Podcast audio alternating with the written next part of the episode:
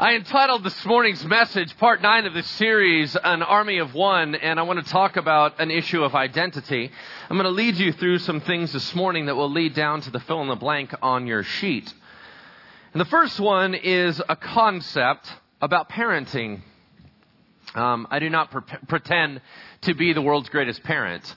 I try my hardest, so of course I think I'm as good as I possibly can be, otherwise I would change. However, I'm also clear that I'm just a human being. All of us are trying to parent in many different ways, and some of us are doing it well and some of us are not. Let me share an area that I think that we need to grow in. Good parenting casts visions for their children, makes identity statements that their children can rise to. Bad parenting makes statements about a child's identity that are degrading and hang on them like weights for the rest of their lives. What do I mean? I mean that when a child does something, let's say they do terrible on their report card, and they come home and their father says to them, "You are so stupid." Here's how words work. Even as an adult, if someone says something like that to you and they say, "You are so stupid," usually in the moment, you have enough strength, anger, animosity, firepower, whatever it is, to fight back on that one, unless you're a child that cannot filter. And what you will do is say, "You don't know what you're talking about. I'm not stupid. You're stupid," right? That's our attitude. We will basically say, "You don't know anything about me, so your words didn't penetrate me. They rolled right off me." That may be true that day. Problem is, 2 weeks later, when you do bad on a test, you will replay that scenario in your head. And you didn't do well, and you're trying to figure out why, and so you'll replay the tape, and you will say, "I didn't do well because I'm stupid." You will then internalize that comment. What we must do for our kids is to cast out statements of identity that they can rise to, that are good about them, that we want to flourish. Here's an example. Practically speaking, if you go up to my kids and you ask them, "Hey, are you smart?" They're going to go, "Yep, I'm really intelligent." Why do they believe that? Because I told them that. I told them every time they do something good at school, I tell them, "Man, what did you do? This is incredible." What? And every time they make something, "This is you? This is creative? Wow. I can't believe you even did that. That's amazing. Well, where'd you come up with that idea?" And I make a big deal about all their accomplishments. What that does is it highlights in their minds moments to react and go back to and say, "Wait a second, if I didn't do well on this test, that's odd." You see the difference? Now, from an outsider looking in, they're going to see my children differently than I do. They will look and they'll go, "Well, they're certainly average.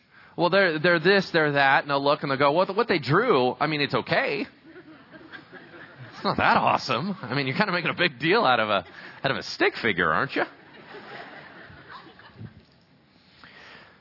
Here's another thing that happens with me in my leadership, and it's just how I'm built.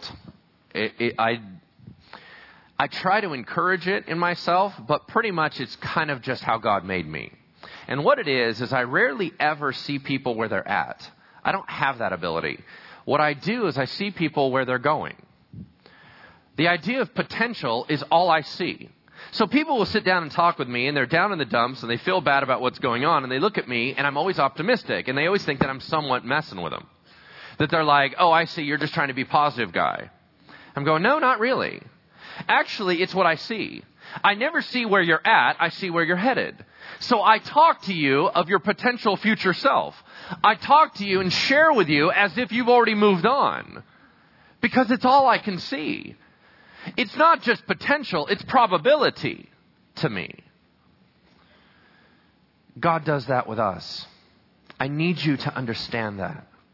I need you to understand that the Bible is full of identity statements about you. What does God think of you? When he says, you are, what is the next phrase? Well, in order to bring that to you this morning, I did a study on that. I went through a Bible program and typed in, you are. Said, New Testament, show me everything you got. It scrolled down hundreds and hundreds and hundreds of verses. So I quickly scanned through and had to sort out all the ones that had nothing to do with our context. It would say, you are late, and it was specific about one guy. Okay, that's not it. If it's an identity statement about a Christian, I grabbed it, pulled it out, and made a list. What I want you to do is I want you to close your eyes and I want you to listen to some identity statements. There is a whole series of different verses, not in any particular order, that I'm about to read to you because it is what God thinks about you. Listen to these statements and let them soak into your soul. You are the light of the world. You are the salt of the earth. On that day you will realize that I am in my Father, Jesus said, and you are in me, and I am in you. You are already clean because of the word I have spoken to you. Sin shall not be your master because you are not under the law, but you are under grace. You show that you are a letter from Christ written with the Spirit of the living God. You are all sons of God through faith in Christ Jesus. For all of you who were baptized into Christ have clothed yourself with Christ.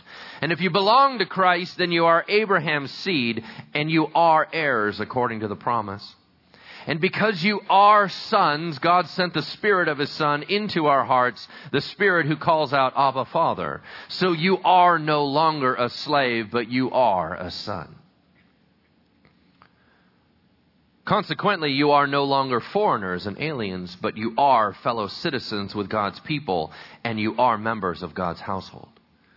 In Him, you too are being built together to become a dwelling in which God lives by His Spirit.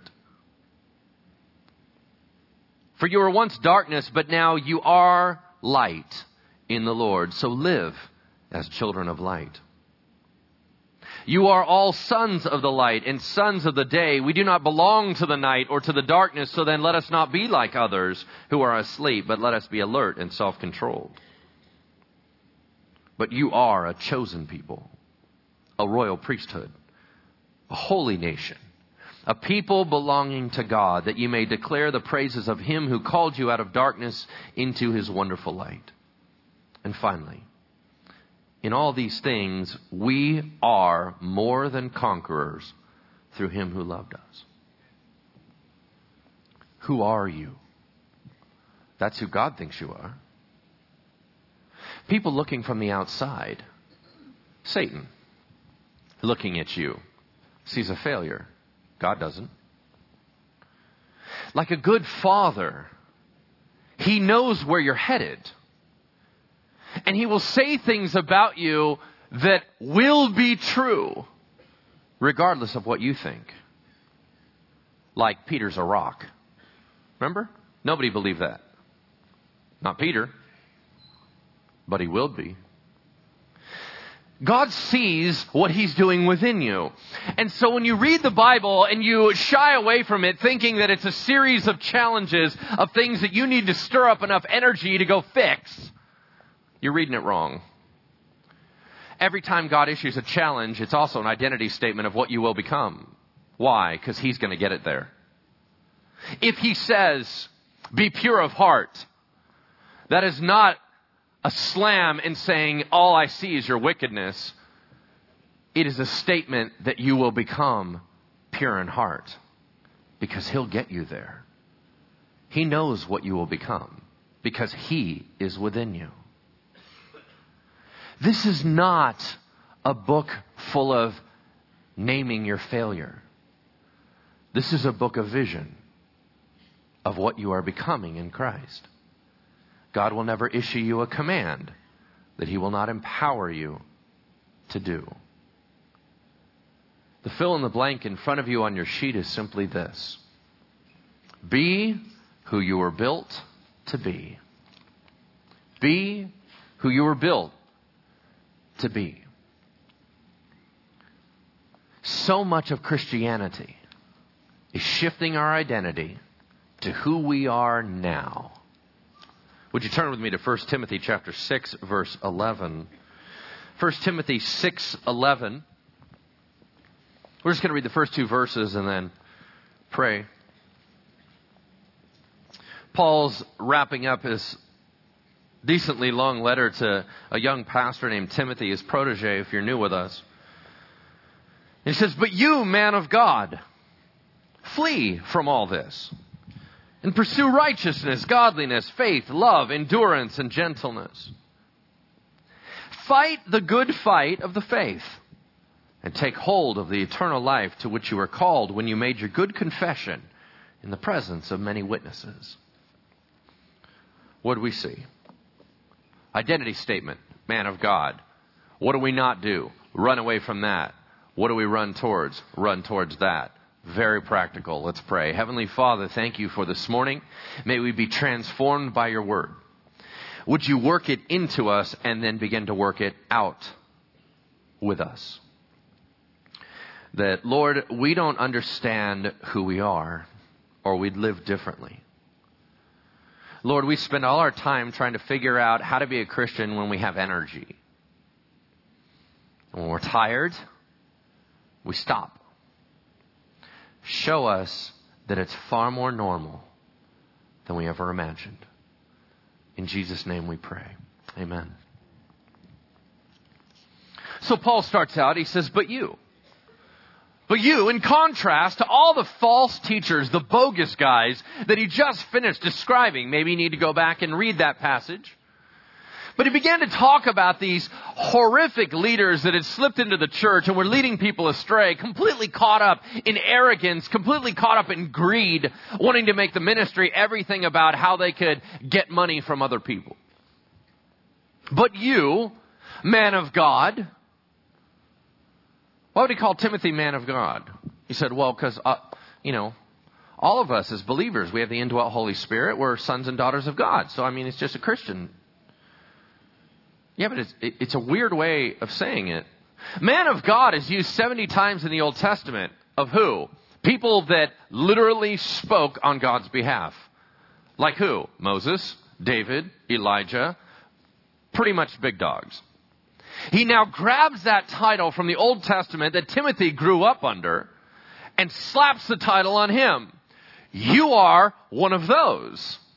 So certainly we're going to live differently, yes? Certainly you are God's representative into the world. So we need to make some adjustments. God is going to move pieces around within you, Timothy, so that you might be the man of God you were intended to be. But you, man of God, flee from all of this. It means by habit of life, continuously run away from the greed and arrogance. Flee. Obviously, running away from certain things at some point is not good. But there's times when you must run. Yeah? The most popular story of someone running away in the Old Testament is what? Joseph. Do you remember Joseph? So he's working in this guy's household. The Pharaoh's wife comes on to him. She's super aggressive. And he always kind of backs away. Finally, she grabs hold of him. What does he do? Drops his cloak and takes off out of the house. Now, most of us guys, out of our pride, we would have stayed and fought it out. Why? Because we're thinking things like, you know what? You're not even all that hot. I can handle you. What do you got? I'm a man of God. I can handle this. You know what? I've been doing right all along. So what? Bring it. What do you got? Bring your bet. Okay, right? We have this stupid arrogance. There is a time when you go, maybe I could work my way through it, but why am I trying to? Why am I not just getting out of the way? Because what if I'm wrong? What if I can't handle it? What if this collapses everything? Joseph said, I'm not going to sit around and find out. I'm out of here. Drops his cloak and bails out. It's the same concept. Paul said, as a man of God, I need you to just consistently, continuously run away from garbage over here that these false teachers are doing. But we all know you can't run into a vacuum. You can't always be against stuff. You have to be for something. What is he running to? Well, there's a whole list of virtues here. He said, here's what I want you to pursue passionately, habitually. Run after these things. The first one is righteousness. What does it mean? It means, in Greek, living rightly before God, living rightly before man, examining what it is to be a son of the King. How do you relate to your God? And do that well.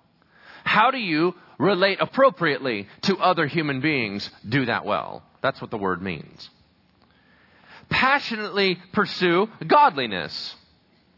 That word means live as if God is present here, that Jesus is around, that he's walking with you, driving with you, conversing with you. Passionately pursue faithfulness. That word means loyalty. You don't just bail out on God and then come back and bail out and come back and bail out and come back. It's this adherence, fidelity. Passionately pursue love. That's agape, the unquenchable love, the unstoppable love. No matter what you do to me, I will seek your best, period. You can't shut that down kind of love. Passionately pursue endurance. That word in Greek means to stand up under extreme pressures with power. A patience when things are crushing, so that there is an allowance for God to do his work. Passionately pursue gentleness. Now, this is a weird word. I examined a bunch of different commentaries on it, and some said this way, this way. One finally said this is an untranslatable word, because it's also translated meekness, and it's a phrase used for Jesus a lot. But it doesn't just mean softness. As a matter of fact, it means power under harness. It means that when you're supposed to be soft with children, with the hurting, with the wounded, that you are extraordinarily gentle. But when it comes to fighting wickedness, you're extraordinarily ferocious. So it's a weird concept. All along, whenever pastors talk about it, they use these very common analogies. They'll use things like I've used in the past, things like a racehorse, right? Where you have the horse that when the kids can pet his little nose and feed him stuff and he's all gentle. But the minute the gate opens, all those muscles lock in and he just takes off. And you can see all the power running. Or a lineman, right? Whose whole job is to rip the face off somebody else. And yet if you give him his baby, he'll do a little, hey, look, boo, boo, boo, boo, right? And he's all gentle until game time. Game time, muscles flex, rip, and attacks, right? It's the same concept. That's this phrase. It's never, ever weakness. It's a Jesus word. And Jesus certainly wasn't weak.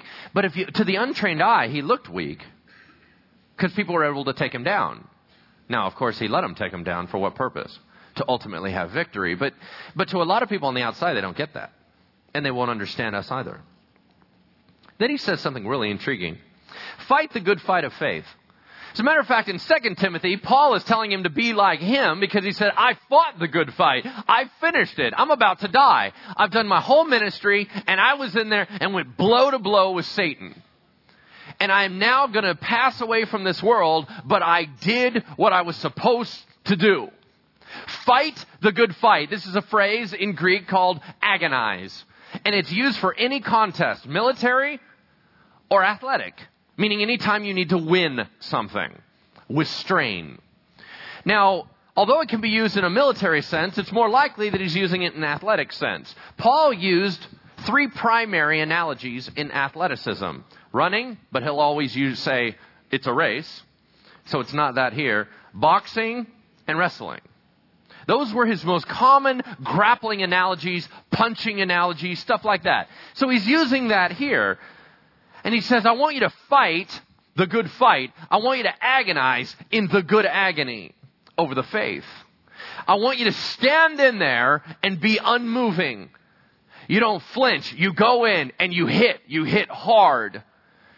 and you lay it all there and you stand your ground. Now, we all go, oh, that's cute. Paul's using athletic analogies. That's because the games were right next to him and he knew all about them and everybody knew him. Okay.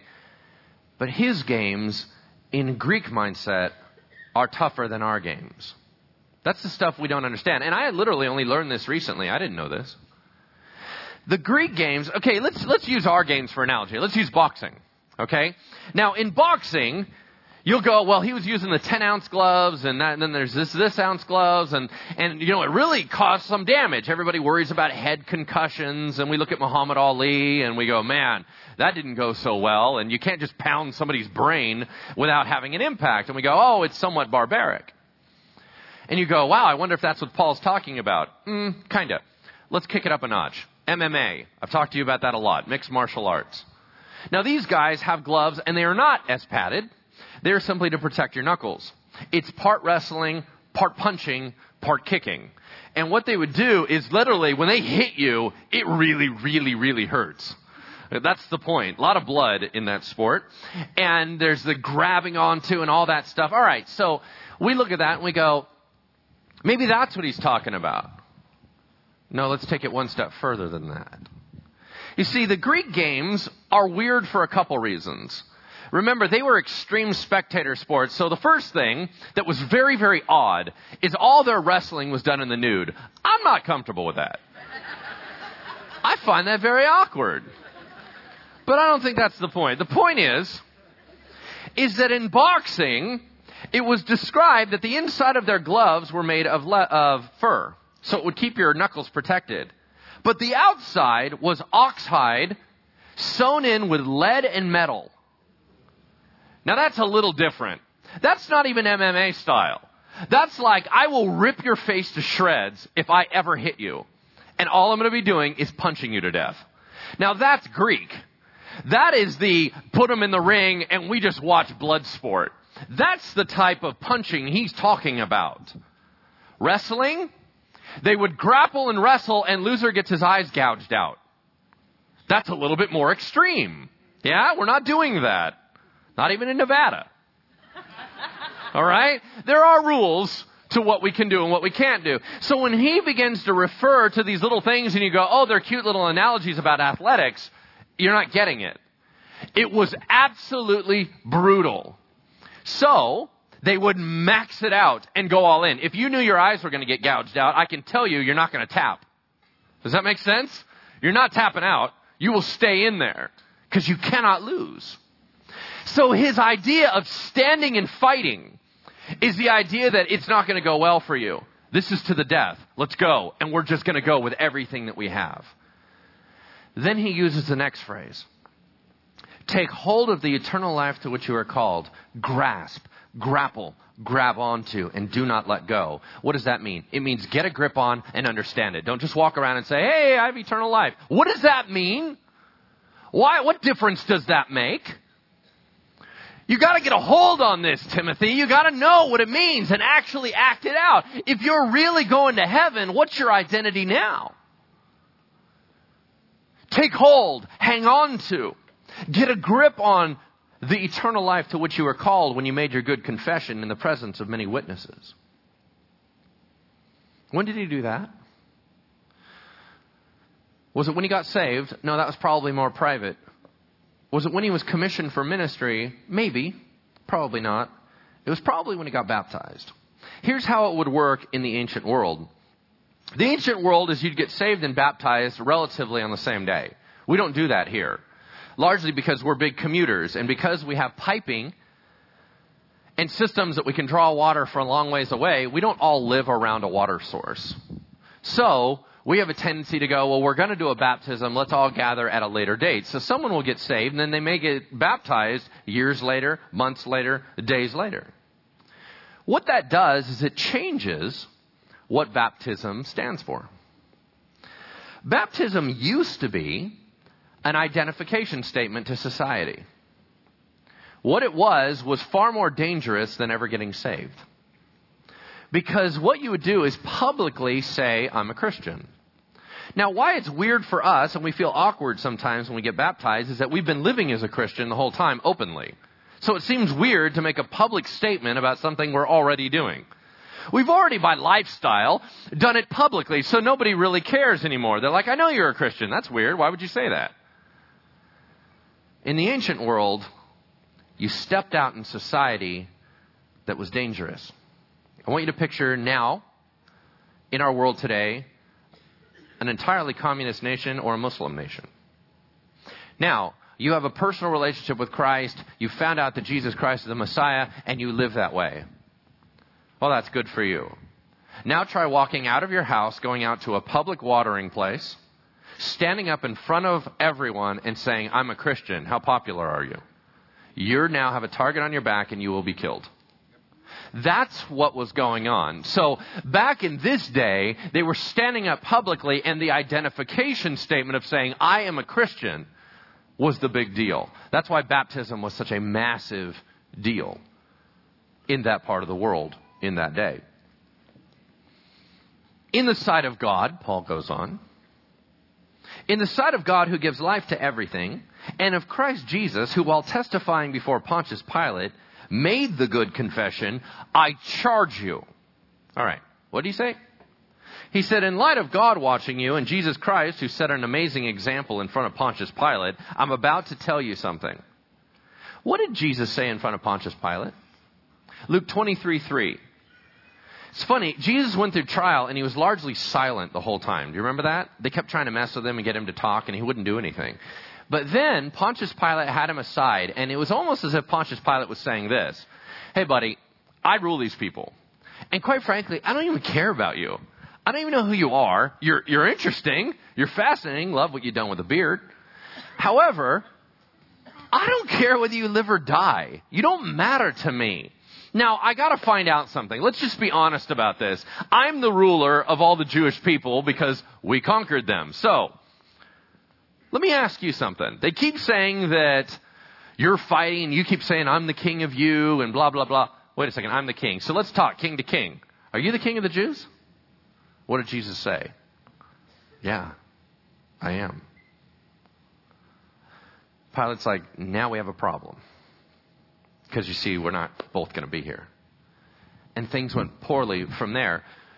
The point is that under pressure, Jesus didn't cave. Jesus said, of course I know who I am. And you need to know as well. I don't back down. I charge you, command-like orders, military-like orders. I command you, I charge you to keep this command. The gospel and all that it means, without spot or blame, in its pure form, until the epiphany, until the appearing of our Lord Jesus Christ. Timothy, you lock this down and you constantly share it in its pure form. You don't water it down. You don't change it. You don't do anything else. You share exactly what God has told you, what I have told you, and you don't cave. Do we got that? Until Jesus returns, that's your job. Now, this appearing of our Lord Jesus, you know the one I'm talking about, the one which God will bring about in his own time. Okay. Does anybody feel the tension of the return of Jesus? And here's what I mean. There's a tension in the air, certainly from a good father. And here's why. Because when the father made a determination of when he was going to send the son to come back, there's pressure. And here's the pressure. He doesn't like it right now. Why? Because his kids are getting hurt, and he's not okay with that. So everything in every fiber of his being wants to fire Jesus down and shut it down and beat up the bad guys, right? So why does he wait? Because every fiber of his being is laced with compassion so that more would be drawn to repentance. And he keeps holding off, and there's a tension there. Who does he love more? Do you understand the tension? It's almost like the tension is if you had one of your children that needed to be rescued, but in rescuing that child, you killed your other child. Do you understand?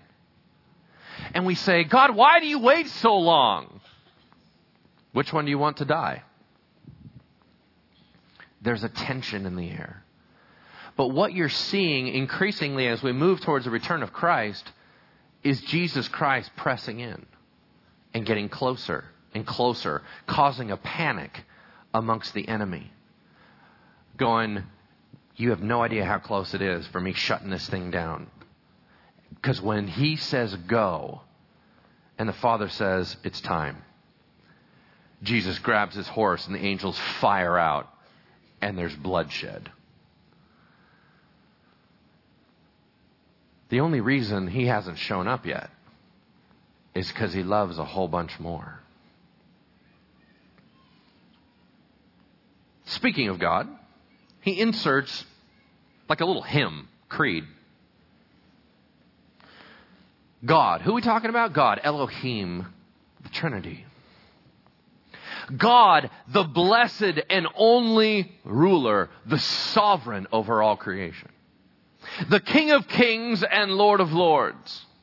Stop. Who are we talking about? I thought we were talking about God, like the Trinity, like all of God. We're even mentioning like the Father in this. Wait. King of Kings and Lord of Lords. I know that phrase. Who's that? Jesus.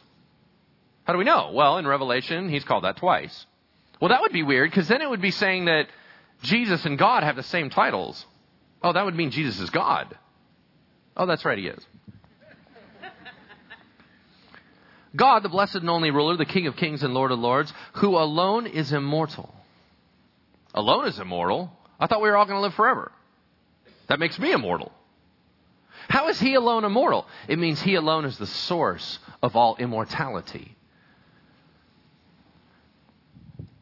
Now, 3 nights ago, Jillian,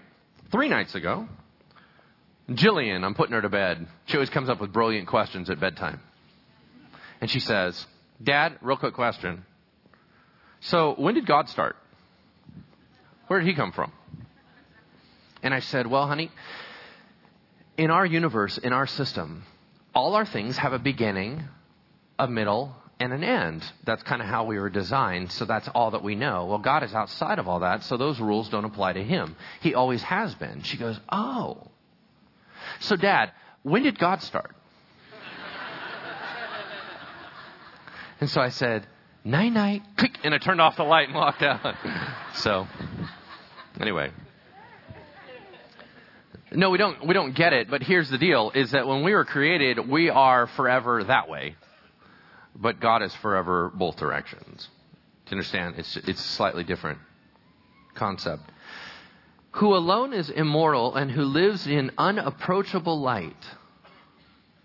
Why would he do that? Hey, I'm going to be so bright you can't even see me. What's the point of that? Now, it's likely a quote from Psalm 102. But it was kind of demonstrated to us in Moses' day, in the book of Exodus, when? Mount Sinai. Remember, you put boundaries around the mountain so people don't come up there, and people are scared of the voice of God, and they knew they couldn't see him. Everybody knows you don't see God unless you want to be killed. And so Moses is up there, and even Moses played this game. Show me your glory. Show me what you got. Let me see all of you. And God said, no way. You couldn't even handle that. I'll let you see my backside, which I think he's just messing with him. You remember that? Anyway, so he takes Moses up there, and Moses can't handle it. Nobody can handle all of God. But it was that unapproachable light. There always seems to be a light. When we were looking in Revelation, who was on the throne? Well, it was like this unapproachable light. It was this bright light. Why the light? Because it's a guard. It's a shield. It's a curtain to keep you away. Why? If he doesn't have it, here's what happens to you. God, it's you! And you blow up. Okay, so instead of him just poofing and exploding all of us, he puts out some guards so that we can't get any closer. That's the unapproachable light. And you go, well, that's lousy. I don't like that because I can't hug unapproachable light. Hold on. John said it this way, John 1:18, no one has ever seen God, meaning all the Trinity and its power. But God, the one and only, who's at the Father's side, wait, who's that? Jesus. I thought he just called Jesus God, the one and only. Oh, he did. God, the one and only, has made him known. You want to see God? You want to see exactly what he's like? Look at Jesus. Contains it down and gives you a hug. And says, this is exactly what I'm like. This is the visible me. All right? If you need something, if you need to talk, if you need to chat, if you need to kick back, I'm here.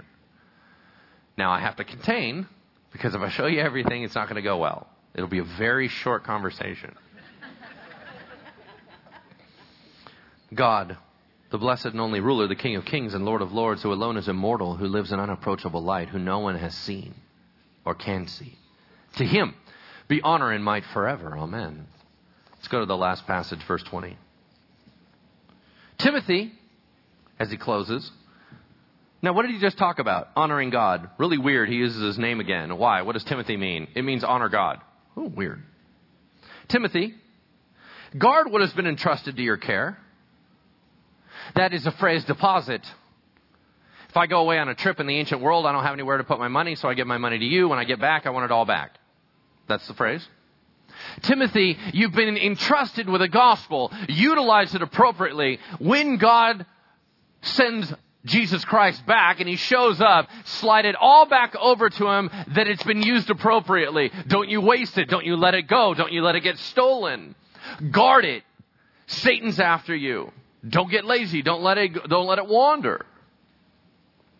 Guard what has been entrusted to your care. And in doing so, here's how I want you to do it. I want you to turn away from godless chatter. Stop with all the blah, blah, blah, blah, blah, blah talk in church.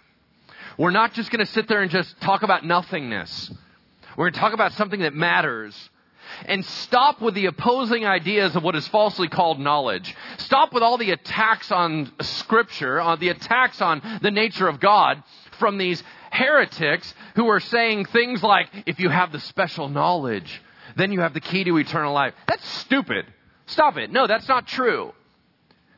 Don't listen to them. Don't get in their circles. Don't run with those guys. Stick to the gospel. Stick to what you're supposed to do. Stick to Scripture.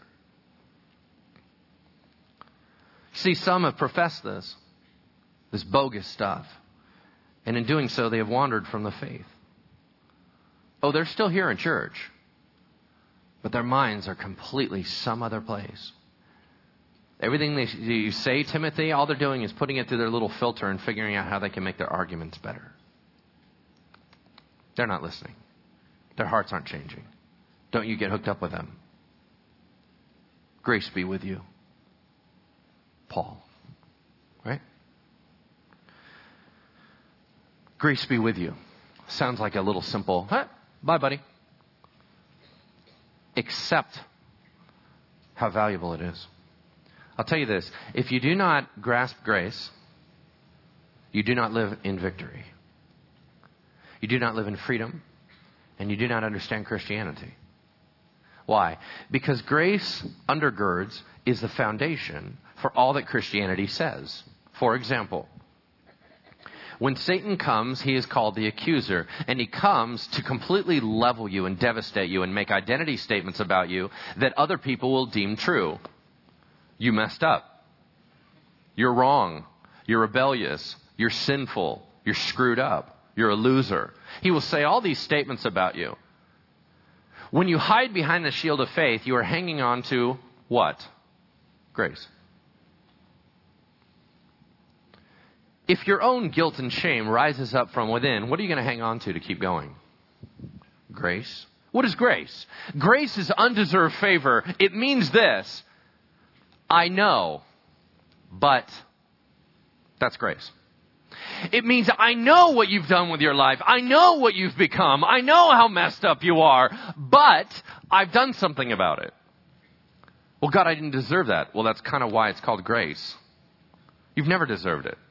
If you need power to accomplish a task that God has asked you to do, you don't deserve that power. So what is it that gives you the power? Grace, right? Because it's undeserved. God then loads you with resources. The idea that I'm even in ministry at all is undeserved. If you knew what I know, if you knew what God knows, I would not be the pastor. Grace. It's I know, but I've done something about it. When Jesus Christ died on the cross, he wiped out to those that would trust in him and adhere to him and surrender to him, that he would be their Lord. He wiped out their sin. And now they exist under grace. It's no longer jump through the hoops and then maybe you'll get in. It's a, I have you. But God, I know. But I took care of that. We have to become great at understanding grace, or we're doomed. There's no way we're going to pull this off, because we'll hijack ourselves. So, after a big, long, complicated letter of all the things Timothy needs to become, he may feel at the end, Paul, you're killing me. You know that's not me. What is Paul saying? I know, but there's more. This isn't it. Come on. You really think that God would have me issue you a command without him coming in with grace? Grace be with you. Amen. Last final thing before we watch a video and move on to what God has for us. I got to tell you that I'm really having a hard time every Christmas season, even as a pastor, keeping Jesus central. I tend to resent the Christmas season because of demands placed. And it's not even that they necessarily place any demands on me. It's that I created them in my own heart. It's like the family pressures, where you got to go here, got to go here, got to go here, and then all the big things that you got to do, and then do I have my presents on time, and you know what, how am I going to possibly budget for this? And there's a lot of anxiety, and I don't need more anxiety, so I almost resent the whole season and just go, I just want it to be over. Can we just kind of blow through it? Because I'm not enjoying it. Okay, that's not about Jesus. So I'm sitting there trying to figure out ways that I can make it back about Jesus again. And I don't know what that's going to be for you, but we just finished this passage where it says to Christ be all this glory and honor. Somehow, some way, let's find a way to refocus on his birthday. Now that could be a moment. That could be something as simple as this. All of us, we could do more. Ladies, gentlemen that are going to be doing a lot of the preparing. Yes, there are a couple more dishes you can put on the table. But what that's going to cost is that the family's not going to see you. You're going to be back in the kitchen. Okay, maybe we say, that's enough, and we come out. Maybe afterwards, we could spend all our time prepping and then cleaning up, or we can say enough and let it sit for a second and go hang out in the living room and laugh. Maybe there's a time when you say to your family, if it's appropriate, where you say, hey, is anybody else having a tough time focusing on Jesus today? It's his birthday. How about we just pray real fast? And you do a short prayer of getting everyone refocused on him for his birthday. And then you go on about fun. I don't know what it is for you. It's not a heavy pressure. It's this idea of, if it's somebody's birthday, I think we might want to focus on the guy who is his birthday. You know what I mean? Because if I had a birthday party and no one ever looked at me, but they all came to my house and nobody brought me any presents, but they brought everybody else presents, I'd be like, this is the weirdest birthday party I've ever had. And I know I'm not inviting you next year. Right? It just sounds dumb. So at some point, however your day goes, now we happen to have services this next Saturday, and some people go, why would you have services? I thought it was about family. And I was like, no, that's dumb. That's about Jesus, actually. So, yeah, we're going to be here in Jesus' place talking about Jesus. You don't have to come to that service. All I'm saying is that just remember Jesus is with you wherever you go. So if he's there, let's acknowledge him and let's say happy birthday. Let's pray. Heavenly Father, thank you for today. Thank you, Lord, for your grace. That, Lord, I keep trying to understand grace. And it's so funny because I have so much grace in my life for other people. And yet so much of my anxiety is not understanding grace for me, from you. I pray that we would get it.